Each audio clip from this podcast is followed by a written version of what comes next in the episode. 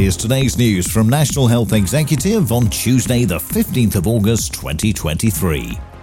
The N H S has launched a new campaign to educate people on the symptoms of heart attacks. The move comes as hospital admissions for heart attacks climb back up to the pre-pandemic levels.